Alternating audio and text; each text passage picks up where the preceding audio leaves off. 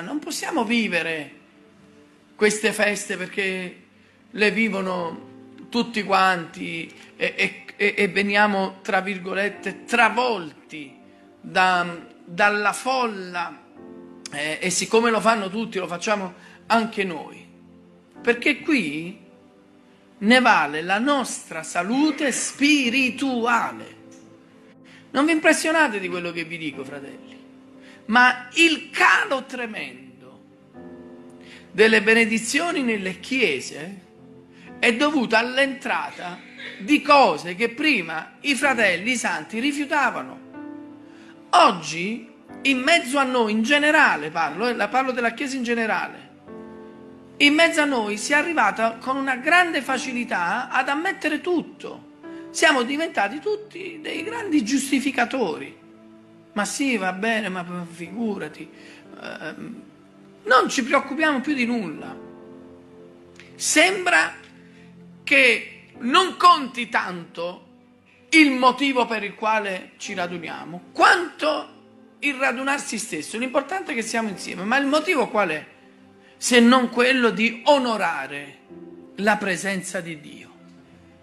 Qual è il motivo se non quello di andare nella presenza di Dio? Quando vengono a mancare queste cose, vuol dire che ci siamo creati delle cisterne dove riponiamo la benedizione che riceviamo da Dio, ma sono cisterne screpolate.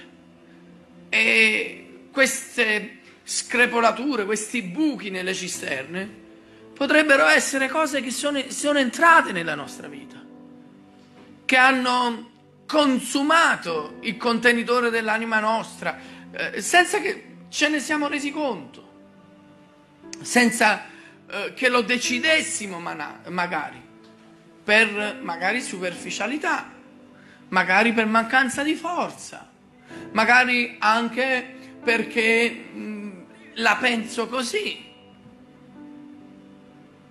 L'Apostolo Paolo dice che lui ogni suo pensiero lo ha reso schiavo a Cristo, lo ha reso servo di Cristo, ogni suo pensiero, che noi siamo fatti di pensieri, siamo fatti di desideri.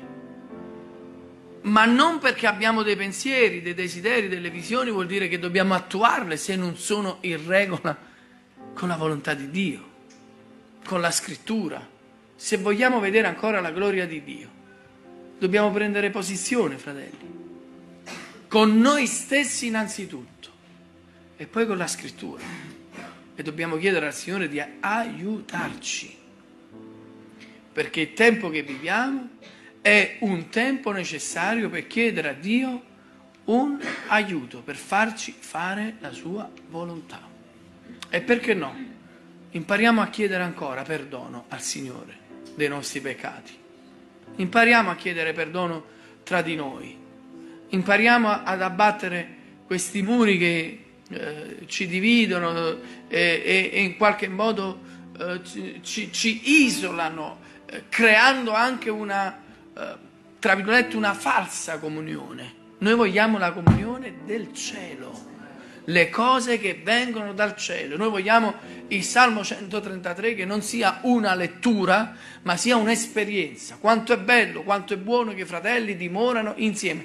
Perché? Non è bello perché si incontrano, non è bello perché chiacchierano, non è bello perché si danno appuntamento, non è bello perché ogni tanto possono fare la chiacchierata eh, per loro contro Tizio, contro Caio. È bello perché quando si radunano insieme scende dal cielo la benedizione, si manifesta la vita eterna in mezzo a loro. Ed è questo che noi dobbiamo cercare. È questo che ci fa differenti dalle religioni, è questo che ci fa differenti dalle riunioni, è questo che ci fa differenti dalle riunioni che possono fare le associazioni. Dio che si manifesta in mezzo al suo popolo.